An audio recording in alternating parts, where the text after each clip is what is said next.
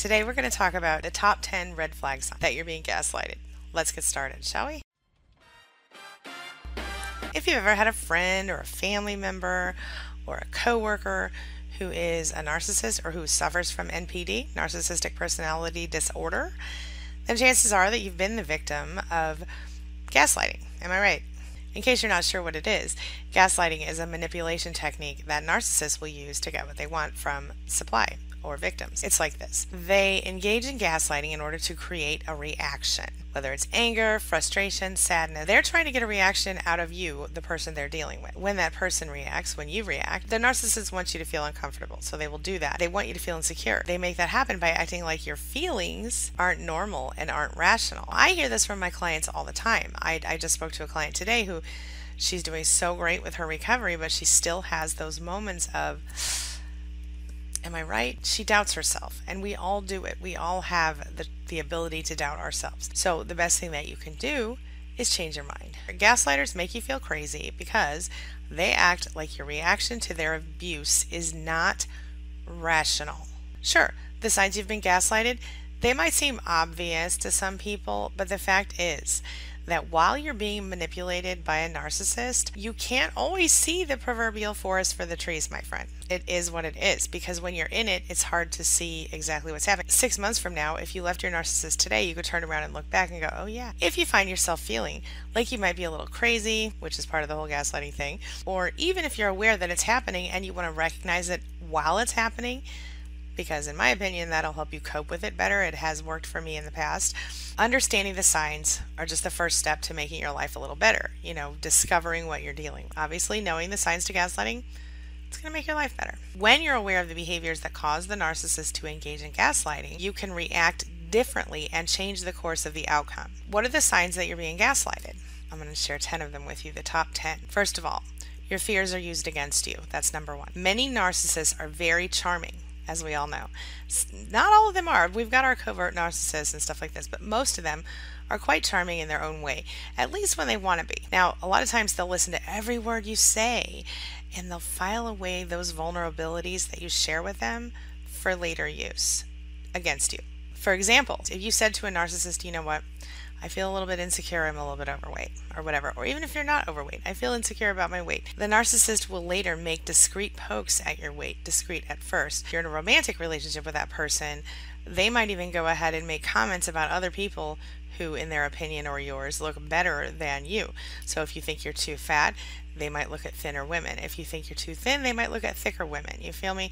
Because everybody has a different thing they're into. Inevitably, if you've complained about your weight to the narcissist, whatever you are is the thing, they'll be looking at the opposite just to make you feel insecure about yourself. Your fears are used against you in gaslighting. That's the number one sign. Remember, the narcissist has an ultimate goal and that is to make you doubt yourself because that makes you more dependent on him or her. Number two, you don't know your own mind. What do I mean by that? Some narcissists will claim to know what you're thinking or what other people are thinking. And if you deny that you think what they think you think, they might just think you're lying and tell you so to your face. They might just make a little face or gesture, oh yeah, right, whatever, to indicate it. Or in the most extreme cases of NPD, they might actually tell you that you're lying and accuse you of lying to yourself. And no, I am not playing games. Y'all know it's true. Because, of course, as narcissists, they can't be wrong even about what the private thoughts inside your own head are.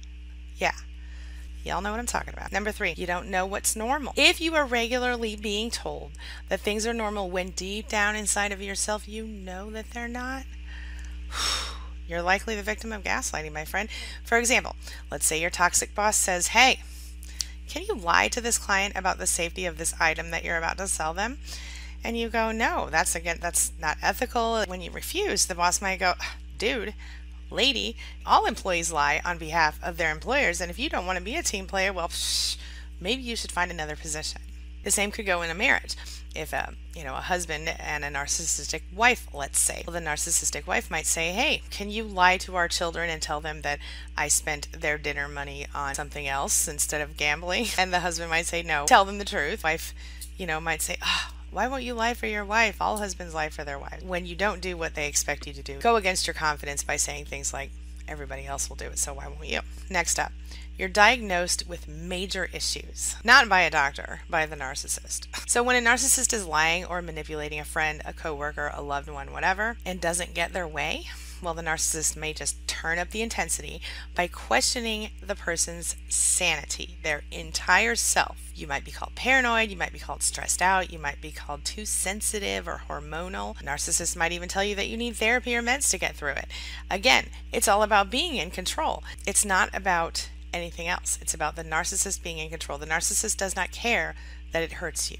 The narcissist actually is kind of amused by that sometimes. It's all about control. They will do anything to stay in control, even at the expense of people they claim to love. They will go so far as to not even know their own child. That's how far they will go in order to get what they want. You feel me? Next up, you doubt your own beliefs and perceptions. You're told often by the narcissist that what you know is true isn't. So, for example, if your narcissistic mother would tell you that your significant other is a big fat loser and you need to dump him after a while, or her, after a while, you might start to believe it and you might even end up sabotaging your relationship with that person because you question your own judgment. Thanks to, of course, regular conditioning from childhood and then during visits, phone calls, and emails with your mother. You have to learn to trust yourself again. Along the same line, and this is another sign of PTSD or CPTSD, you can't remember anything anymore. So the narcissist, as we all know, is infamous for their selective memory, right? They will deny that they've said something that upset you, especially if you say, hey, you really upset me. Even if you directly confront them, they will deny it. In fact, sometimes, sometimes they might say to you, You're a big old piece of crap. And you turn around and look at them and say, Did you really just say I'm a big old piece of crap? And they would say, No, no, I didn't say that. That's not what I said. And even if you had them on a recording saying it, they would say, Well, I didn't mean it like that. you know what I'm saying? So anyway, the point is, they, they deny their, their bad behaviors, uh, and and and sometimes they'll promise, okay, I'll do something different, and they don't. Maybe they they acknowledge it. They say, okay, yeah, I did. I shouldn't have said that.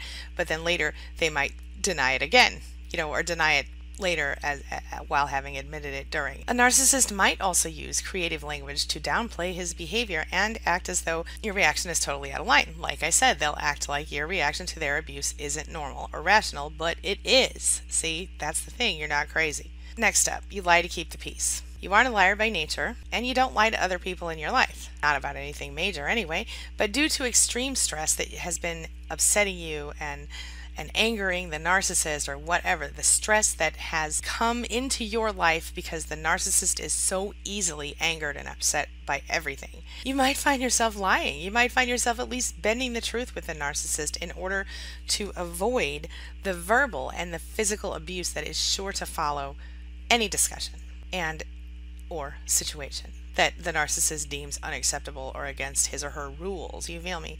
Next up, you stop trying to be hurt. That's a big, big red flag. As humans, we are programmed to share our experiences and our thoughts with the people in our lives. When you're dealing with a narcissist and there are signs that you're being gaslighted, well, you eventually might just give up. You stop talking about yourself around the narcissist, and depending on the depth of your relationship with him or her, you might even stop talking about yourself altogether. It's terrible, and you shouldn't allow this to continue if you're here now. The reason is because one day when you're out in the world, someone might ask you a question about yourself and you're stumped. You don't even know how to talk about yourself anymore and you wouldn't even want to because you're so insecure because of what the narcissist has put you through. You deserve better, my friend. Next up, you start thinking maybe you really are the crazy one. That's another red flag. The intensity of a narcissist manipulation tactics can really get to a person. And when you are looking for a solution, as in a way to just end the disagreement or the argument in the moment, huh, you might just convince yourself, you know what, maybe the narcissist is right. You know, maybe there are things I could be doing better. Maybe his or her behavior was a logical reaction to my mistakes. No, they weren't. Maybe you start to believe that you're the one who owes the narcissist an apology.